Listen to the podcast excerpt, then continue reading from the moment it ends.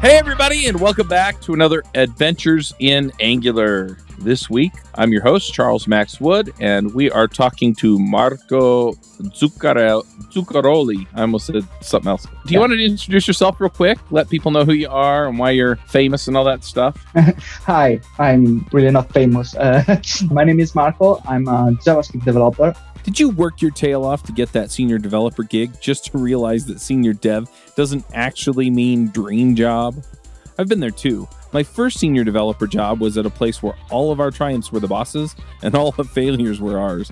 The second one was a great place to continue to learn and grow, only for it to go under due to poor management. And now I get job offers from great places to work all the time. Not only that, but the last job interview I actually sat in was a discussion about how much my podcast had helped the people interviewing me. If you're looking for a way to get into your dream job, then join our Dev Heroes Accelerator. Not only will we help you get the kind of exposure that makes you attractive to your dream employer, but you'll be able to ask them for top dollar as well. Check it out at dev heroes accelerator dot com. I'm uh, and I'm working uh, from actually working from Remago L T D. Is an um, English uh, company, okay, and uh, we are working in um, smart working and um, sharing application, okay. Um, whiteboard um, chats and something like that. Okay. In the past, I was working as a consultant and uh, in my two years ago job. And during this work as a consultant, uh, I starting my travel, my trip as a in serverless. Okay. I was a, a JavaScript developer, mainly front end uh, at the time, and I started. Uh, And I started learning serverless and uh, and DevOps because uh, our DevOps guy was missing. Okay, that's the, the really first step was that because uh, our DevOps guy is uh, was uh, submerged by job. I really need. I was working uh, in a huge uh, project, and uh, we needed to let the clients uh, see the actual advancement of, of the state uh, of the work. Okay. Uh, and, but, and this uh, is, this is, we're, we're talking about your article about deploying Angular and stuff to A W S. Oh, okay. And that, Sorry. And yeah, that's, yeah. yeah, but that's, you're kind of giving us some context here, right? As to where yeah, this came this from. Is context because I, I needed to deploy an Angular application on serverless. Or I really needed mm-hmm. uh, to deploy an Angular application on something. I got nothing. Okay, right. Because I, I got nothing. I was uh, a lonely uh, front-end developer. So I started you would be the studying. First one. yeah. uh, the DevOps guys is me was missing, was uh, uh-huh. submerged by other jobs. So I start, uh, yeah. So I started uh, searching for something uh, to let me deploy the application in a fast way. Um, the context of the application was huge. So the final architecture. Well, I know that the final architecture will, will require a lot of work because um, client requirement or something like that. But I needed something faster to, to show the marketing guys uh, where the front end uh, was going, where the point uh, of the development and something. So I start, start uh, uh, studying serverless. I started studying uh, Express servers are the, the other branch of this project that I pursued. But the serverless framework was the best fit for me in the early stages of this project because uh, my boss really liked A W S uh, stack and uh, mm-hmm. our DevOps guy was already certificating themselves on A W S. And this was for me the first step uh, to get the certification. I started studying uh, a year later. Uh, six months later, I get my A W S uh, certification. Oh, cool. But uh, at the time, yeah, yeah, I got the certification. But at the time I wrote this article, I really know nothing about that. It was a quick and dirty uh, solution. Oh, yeah. Well, that's and, the nice thing about serverless, to be honest. Yeah. But a year later, when I studied, when I got my certification, I discovered that the quick and dirty sol- uh, solution was good, was uh, fine enough to be the the final solution, the, the uh, because serverless is so versatile, is so resilient. So we really didn't, that architecture is a good fit for production uh, project, not not right. only for development project, because I starting that for deploy, quick deploy um, mm-hmm. the development, the uh, development so, project. And yeah, I have to have, I do have a couple of questions here. So you're using yeah. Lambda functions, yeah. correct? Yeah, I don't think that I'm using Lambda in this in this specific article. I think it's, uh, it's only an access to to a remote um, resource because uh, okay. because. Uh, A W S uh, doesn't need, uh, I think, uh, doesn't need Lambda comp- computation to to serve a single page application. Right. Yeah, you've got uh, like A W S Amplify. You've got a bunch of different services that. Will yeah, there are a lot of yeah. uh, services. That I think in uh, to the, the fastest way to deploy an Angular application or in general a single page application. I, I, I, w- I will talk about Angular application, but. Uh, An, an Angular application is a single page application, so is a right. is a static asset. In a, when you start thinking in A W S resources, a single page application is a static asset. So you really need to the only thing you need. I'm watching the the playbook, the the serverless uh, settings, and is an S three bucket. To mm-hmm. actually host the static resources and uh, the CloudFront uh, cache to um, distribute and serve them. These are the main, the two main resources. Okay. Okay. So then it was a really nice uh, first step, and uh, I think uh, it's a good first step for someone to start uh, the A W S, uh, the old. The serverless world, because serverless is a framework that works in A W S, but it works also in uh, Azure with Google uh, A P Is. So, okay, A W S maybe is best fit because has uh, a wider number of services, but uh, the serverless world is not only A W S. Right. I started studying A W S because uh, the company where uh, where I'm working from use, uh, use A W S. Okay. Yeah. Well, that makes sense. And it, the, how do I put it? The A W S services, they all have a certain level of synergy mm. to them. And so, yeah, it makes a lot of sense. You know, you just, yeah. you kind of pile on what else, whatever else you need. What, so with this endpoint that you set up, did it choose the backend database for you, or was that a decision you had to make? Or it was a big uh, project, so it was uh, literally my concern only for front end. We have uh, okay. a huge, uh, a huge Symfony backend based on P H P okay. de- de- deployed uh, in um, with other stuff. Okay, it was literally separated uh, okay. when. In the final version of that architecture, I needed to use uh, an Express server. And uh, I wrote an article, a huge article on seven, um, split in seven parts uh, on how to deploy an Angular application on Express server. Right. Uh, so how to build an Express server optimized for an Angular application. And it is actually the same application that I deployed uh, with A W S.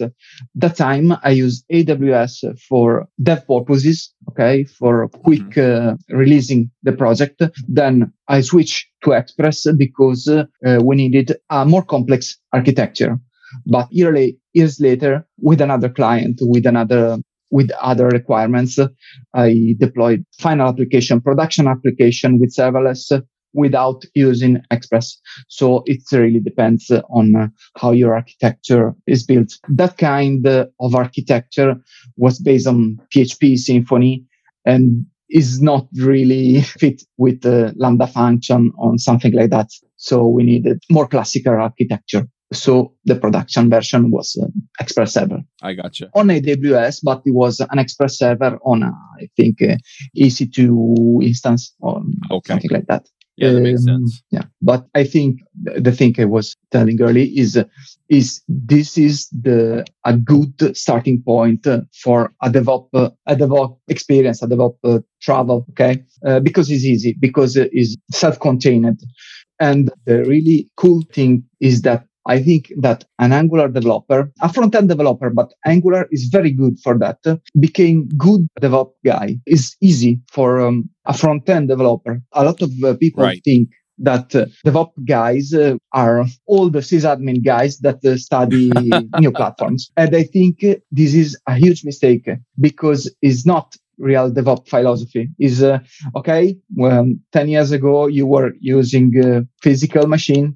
Five years ago, you're using virtual machine. Now you are using serverless machines, serverless instances, but you, with the same uh, mindset. Okay. You have your sysadmin, you are your DevOps guy. This is not DevOps. DevOps is, uh, I'm the front-end developer. I need to show my client. And, and it was the, the real problem I solved. I'm, the, I'm an Angular developer. I needed to show my client the actual graphical aspect of my work. Uh, and, and I need a quick instrument to, to deploy, uh, to serve my application without coordinate myself, without uh, needing a sysadmin that uh, have other concerns uh, in his job. Also, Angular is very good for your mindset, because if you think about an Angular application, there are services, there are modules, there are uh, views. It's basically a serverless architecture. There are separated services, there are uh, separated message dispatcher. Um, there are the same principles uh, you are apply applying to a good Angular application, to a good front-end application, are the principles that drive a good serverless application, a good microservices uh, system architecture. So you're a front-end developer, I think, uh, understand very easily the decoupling of services, because right. Angular Angular is based on decoupling, is based on separating views from services, mm-hmm. the data's observable data's from uh, from views. And yeah. if you think your observable data's, your um, as uh, the the messages uh, that uh, ra- rabbit queues or something like that dispatch to your uh, microservices, it's very easy for a pure front-end developer to switch, totally switch to, to become a DevOps, to start a DevOps uh, work, start a DevOps learning. Uh, instead, uh, uh, okay. I mean, I can kind of see that to a certain degree, especially if you're using something like serverless, but you're still mostly into how to architect those solutions. A lot of times the DevOps stuff comes into orchestrating yeah. between the different services, yeah, sharing back-end databases, I know, I know, balancing, yeah. stuff like that. There's a lot, there's a lot more that goes into it, but yeah, the yeah. basic idea of getting your application out. Yeah, you're absolutely right. I mean, a lot yeah, of this, this stuff is, is not going to be so weird to you that you can't look mm. at it and go, oh, I get this. This is a good first step, I think. Then you need to study. You need to learn something for A W S certification or something like that, because there there is a huge world be, be, mm-hmm. in serverless, in um, microservice, and uh, there is a lot of things to learn, but it's a, a really good starting point.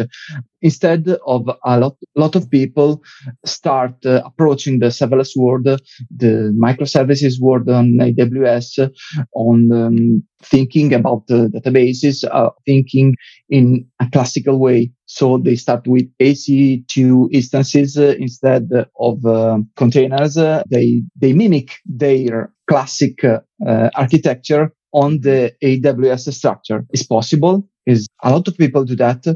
A W S will give you big bills about that, because yeah. A W S, because you can use A W S in a very better way and uh, yeah. in, with better no, best I, to- approaches. I totally agree. Yeah. It's interesting too, because I actually did this to a certain degree. I had an application I was working on and I had Dockerized it, right? So I had moved all mm. the stuff into Docker, and then yeah. I was looking at, okay, I have these three or four services. They're all in the Docker compose.yaml. I need to set it all up. And so I went in and A W S said, oh, you've got this Docker Docker setup all done. I know mm-hmm. how to run that. And so I set it up and run it. And I got a four hundred dollars bill the next month. And what's funny is, is I kind of pulled things together, and I, I mean, I, I, I'll admit I had some, sp- uh, they had sponsored it, but DigitalOcean has mm. their app service, right? Which is kind of like Heroku or, you know, some of those if you're interested, if you're familiar with them. And so I just pushed to Git, and then it pulls from GitHub and deploys for yeah. me. And yeah, their bill was like thirty bucks a month, right? Mm-hmm. And, you know, the architecture was more or less the same. I just said, hey, you know, this is this kind of app. It's got this kind of dependency, and it just set it all up. And it was just funny to me that, yeah, what you're saying is absolutely true, right? And the nice thing about serverless is that it you can tell it to keep your app warm if you want, right? So that it has mm-hmm. the app cached and it's yeah, ready yeah. to just respond quickly. But otherwise, what it does is it just spins it up when it gets called, when it's needed. Yeah. And it's nice because you only get billed when it turns on, right? Yeah. And then the billing meter turns off when you turn it back off. I think sometimes yeah. you have to pay a little bit to, on S three to store the code or something like that. But that's yeah, it. But and S three is cost nothing. In, uh, yeah. in fact, uh, the, the Angular application of the article used only S three and CloudFormation, doesn't use uh, Lambdas, doesn't use uh, E C two instances. Mm-hmm. And this cost, cost literally nothing. I think yeah. less than dollars per month is a huge thing about uh, studying uh, A W S billing model, uh, services model, because a lot of people start using A W S, receive huge bills, and stop mm-hmm. uh, using A W S because it's expensive. Yeah, if you're thinking about uh, A W S as a replacement of, of your um, on-premise infrastructure, mm-hmm. you will get you, you will receive only big bills. Uh, you yeah. will spend a lot of money, and, and, and A W S make a lot of pro- profit about that. In twenty twenty, after this work on Angular as a front-ender, a front-end developer, I switch uh, client and I work as a back-end developer on a Lambda application, mm-hmm. on a, a huge uh, application, all based on A W S. And it was uh, a wonderful experience because mm-hmm. I, I literally use Lambdas that will be built, uh, called and built only on demand. And uh, right. I think uh, a really huge application. The cost of the refactoring of that uh, huge application was uh, very low because we moved everything to Lambda function, to right. A W S function. We got, uh, okay, we got a lot of coupling with A W S services. Uh, I think that kind of project will run forever on A W S. You can move out on A W S, that kind of project, but I think uh, we save a lot of money on A W S bill, on uh, on server expenses. Okay, we need to study a lot. The the company that there was uh, consulting for need to to hire consultant on A W S, and so I worked from them for one year. So they they have that kind of expenses, but I think in the long term it was a good investment for them because now they only pay short. Uh, Uh, small bills on A W S. Right. Uh, so but- are you ready for Core Web Vitals? Fortunately, Raygun can help. These modern performance metrics play an important role in determining the health of your website, which is why Raygun has baked them directly into their real user monitoring tools. Now you can see your Core Web Vital scores are trending across your entire website in real time and drill into individual pages to focus your efforts on the biggest performance gains. Unlike traditional tools, Raygun surfaces real user data, not synthetic, giving you greater insights and control.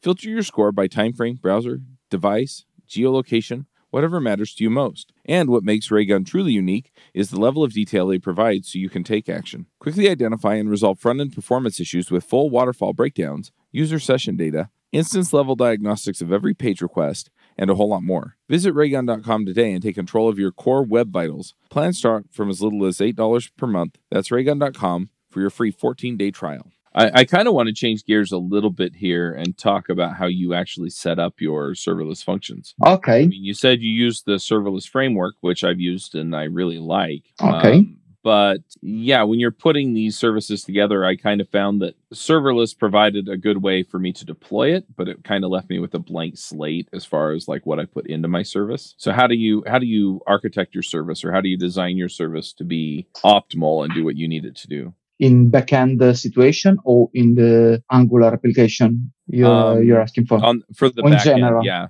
Yeah, for your serverless uh, uh, function. Yeah, we, we, we put... Uh, A lot of work, analysis, uh, working on analysis, um, thinking about business logic, and is the only big uh, flaw I think on uh, A W S uh, architecture, because your architecture, your serverless uh, architecture, is uh, highly coupled with your business logic.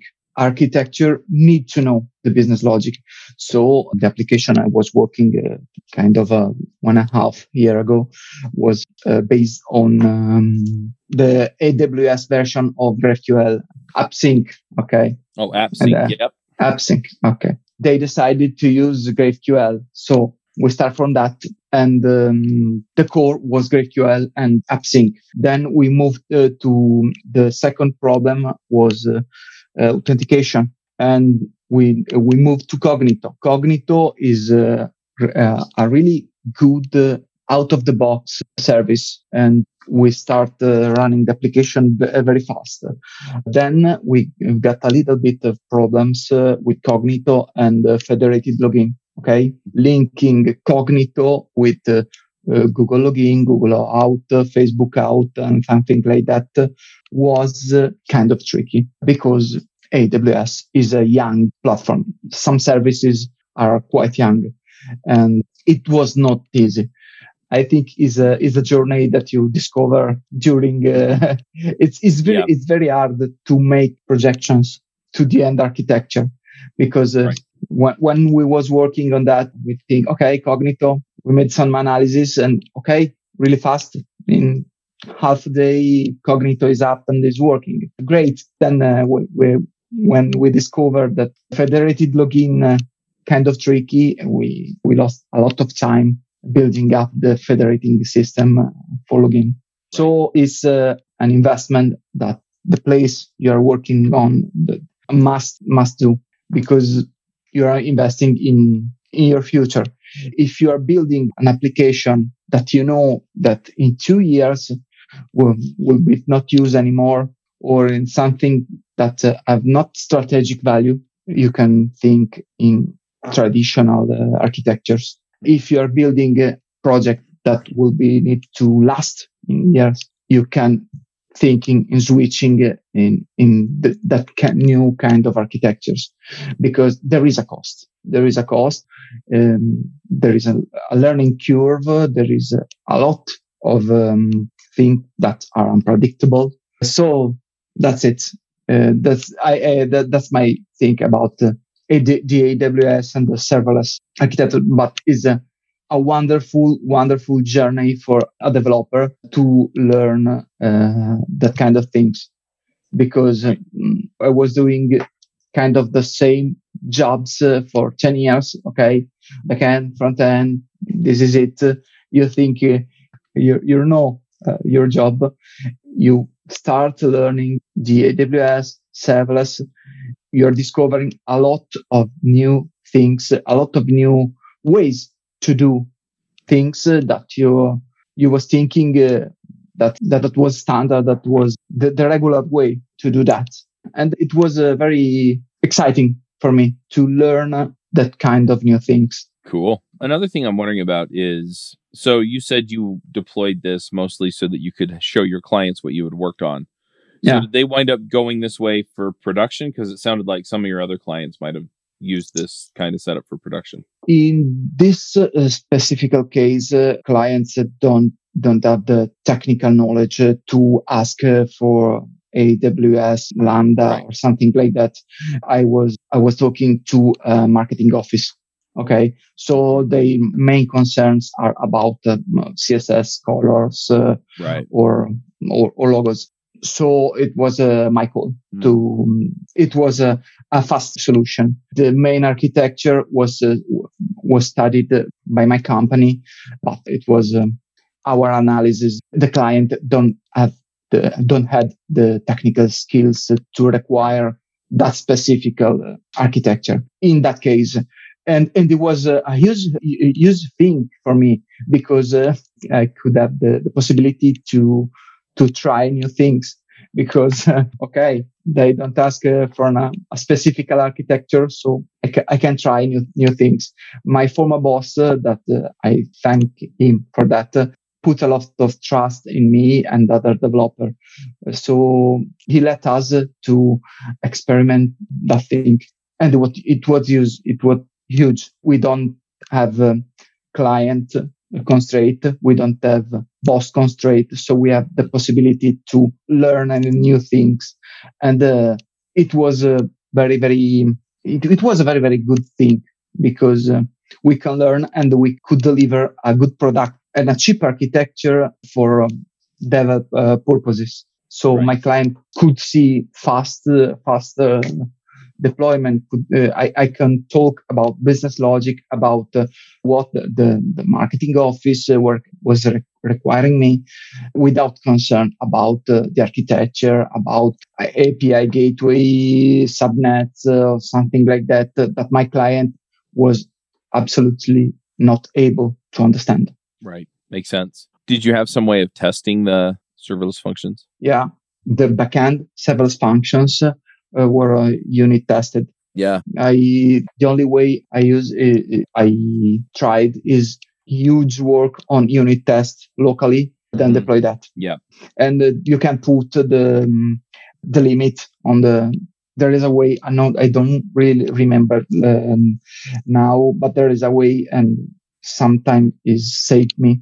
Uh, you can put a limit on the execution time uh, on the right. um, resources that. Uh, The Lambda function uh, are uh, using uh, because uh, if you commit uh, a mistake or your function, uh, the main fear of people uh, working on Lambda function is uh, what will happen if my function will, will become recursive, will call uh, themselves and uh, start executing uh, in uh, uh, a managed way. Oh, it, it happened. Right. It happened because uh, it could happen. But on uh, your A W S and uh, your serverless YAML, you can uh, put a limit on the execution stack.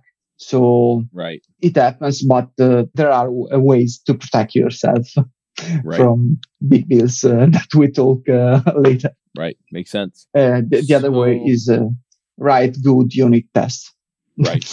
and, yeah. and it works. Uh, In every, not only with A W S serverless, you really need to write a good unit test mm-hmm. ever with all right. kind of architectures, I think. Yep, I agree. Cool. Was there anything else that people should know about setting up something like this for their Angular apps? Yeah, I think a good place to start is uh, the example provided by the serverless framework.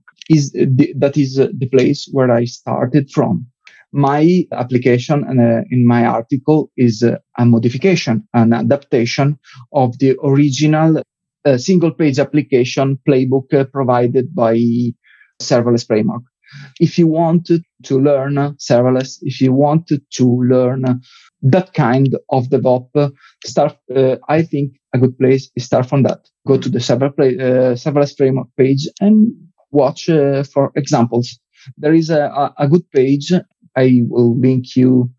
I think it's linked in my article. Uh, there are a lot of, of, of examples. Watch for that. There are filters. You can uh, search for the best fit for you, the best example that uh, kind of fit uh, the work you need uh, to do.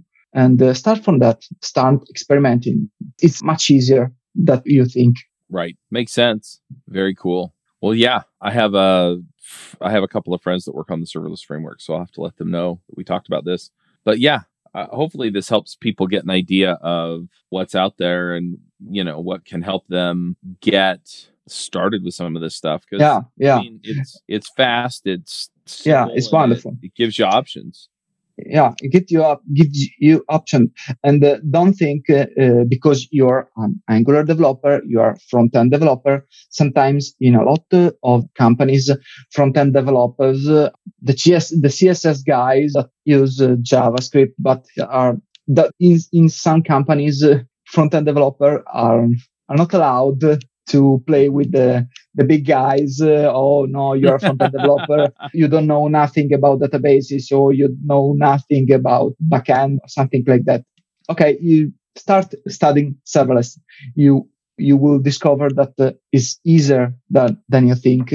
And you will discover that you it's easy also for, uh, for, uh, for a front-end developer that maybe I've never used Java or something like that. Yeah, absolutely. Yeah, I guess we didn't really mention it, but yeah, you can write serverless functions in JavaScript and it supports various versions of Node, yeah. which makes it really, really easy for you to, yeah, yeah, just take what you already know and and figure out how to make it work. Yeah, Lambda is a kind, I think the best, one of the best fit is JavaScript for Lambda, Lambda function. Yeah. All right, cool. Hey folks, it's Charles Max Wood, and I just wanted to jump on real quick and let you know that I am putting together a podcasting course. I get asked all the time. I've been coaching people for the last six months. How do you start a podcast? How do you put it together? What do I need in order to get it going, et cetera, et cetera, et cetera.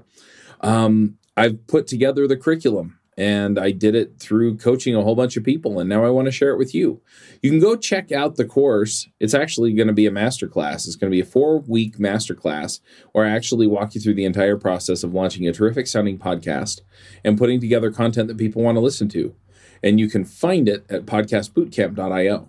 Well, the last section of this uh, show is picks. Just shout out about stuff you like, stuff you're interested in, stuff you're working on. I've got a couple of things that I'm going to throw out real quickly. The one that I am going to start with is something that I'm working on, and that is the Podcast Bootcamp. So if you're mm-hmm. looking at starting your own podcast, and this is something that I recommend everybody do just for your own career, is just go out there, put out content, help people find you, help people get to know what you're doing.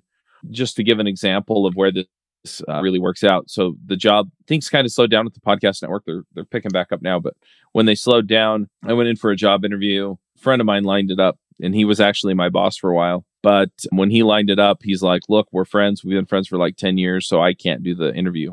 So I literally walked in. I didn't have to update my resume or anything when I applied. And I walked in, sat down, and the people interviewing me both looked at me and said, we love your podcast. And I, I mean, we just sat there and talked about the podcast for half hour, and then I got hired. I'm currently kind of in the process of moving on to a different job. And another, the same thing happened again, basically. Uh, one of my co-hosts on the on Elixir Mix, he referred me to the company he's working at. And it's funny because I don't have a ton of Elixir experience, but I'm very interested in learning it. And I've I've had a ton of experience podcasting about it, talking about it. And I've played with it some. So this week, I'm just buckling down and learning the ins and outs, right? But what was interesting was he basically told me, I don't think it'll be a problem for you to get this job, even though I'm not an expert, so to speak, in yeah. Elixir, right? Because I've proven enough proficiency through the podcast and through my work over the last fifteen years doing Ruby on Rails that it shouldn't be hard. So all that said, you talked about writing these articles for your blog. And all around, I think it's a positive thing for people, because then what you can do is you have something to point people to. And it's not just, hey, I showed up and I answered all your questions right, so give me the job. Yeah. It's, hey, I've got all this other supporting stuff. And so the Podcast Bootcamp is effectively for that, right? And I've I've kind of got a slightly different framework that I'm also going to put in there for freelancers or for SaaS companies or stuff like that. But we're going to walk you through what your first handful of episodes should look like, how you figure out who you're trying to reach, how you get make sure you get in front of them, the tricks for growing your show and making sure that the people who you're targeting are able to find it. And we'll walk you through all the technical setup too, right? Website and social media and equipment and all that stuff. So if you're interested, go to uh, podcast bootcamp dot io. It'll be a four-week course, and you'll get access to me through Discord, through weekly Q and A calls and all that stuff too. So it'll be it'll be great. I'm I'm I'm really excited. I've already got some folks signed up, and so yeah, I'm ready to rock this thing. It starts on October fifth, I think, is what the date is. So I uh, got to pull the trigger on that pretty soon. I think it's one of the best things you can do for your career: writing articles, uh, starting a podcast, uh, because you when you are writing for something, when you're writing or talking about something, you really need to study well that thing. Mm-hmm. And the uh, people that consume the thing you you will produce, a podcast, article, or something like that, or open source libraries. Open source libraries, um, start right. writing open source libraries. I, I maintain an Angular open source library for Google Tag Manager. It is a Uh, a small library to integrate Google Tag Manager on an Angular project. I'm actually not working on Angular project uh, for two years. I'm working in Vue, but uh, my my actual boss uh, really appreciated that, because when you produce something that people consume, which is a library, an article, or a podcast, you're explaining to people how you how, how you solve problem. And Um, when I'm interviewing some, in my old job, I was doing interviews for new people. When I interview someone, I want, I really want to know not how much uh, things he knows about uh, Angular, about Node, or about the language we'll be, we will use. But I really want to know, is that guy, is he the guy I want to see before me when we need to solve problems? because our final job is to solve problems, not to know everything about a language. Yep, yep, absolutely. So that's the big pick for me as far as uh, the stuff I'm working on. And then I've been reading some books, so I'm going to throw out picks for those real quick. One of them is called How to Get Shit Done by Sean Whelan. I usually don't curse on the show, but it's the name of the book. So, and it was really good. It kind of talks through the four areas of life that he focuses on and how he does it. Really, really good. And then the other pick that I have as far as books go is a book called Tribe of Millionaires.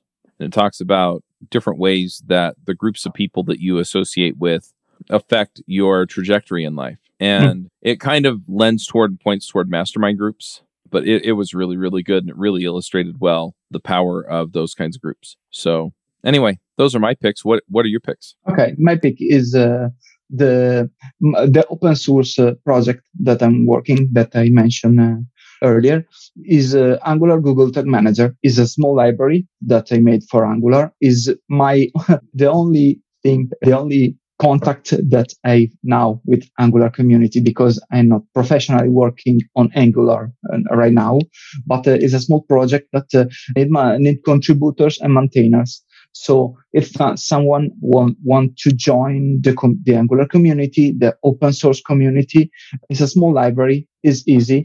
Feel free to contribute to that. Angular Google Tag Manager, search uh, for that, N P M, uh, G- GitHub, uh, or my profile. Awesome. Very cool. If people want to connect with you personally, or on GitHub, Twitter, or something like that, LinkedIn, yeah. where, where do they find you? They find me on LinkedIn, Twitter. Search for Marco Zuccaroli. My name is a pretty unique name, so you can, it's easy to find me. And then the main maintainer of uh, Angular Google Tag Manager. So you you you search for that. It's easy to find me. Awesome. All right. Well, we're going to okay. go ahead and wrap up here. Thanks for coming, okay. Marco. Okay. Thank you for hosting me. All right. Well, folks, until next time, Max out. Bandwidth for this segment is provided by Cashfly, the world's fastest C D N. Deliver your content fast with Cashfly. Visit C A C H E F L Y dot com to learn more.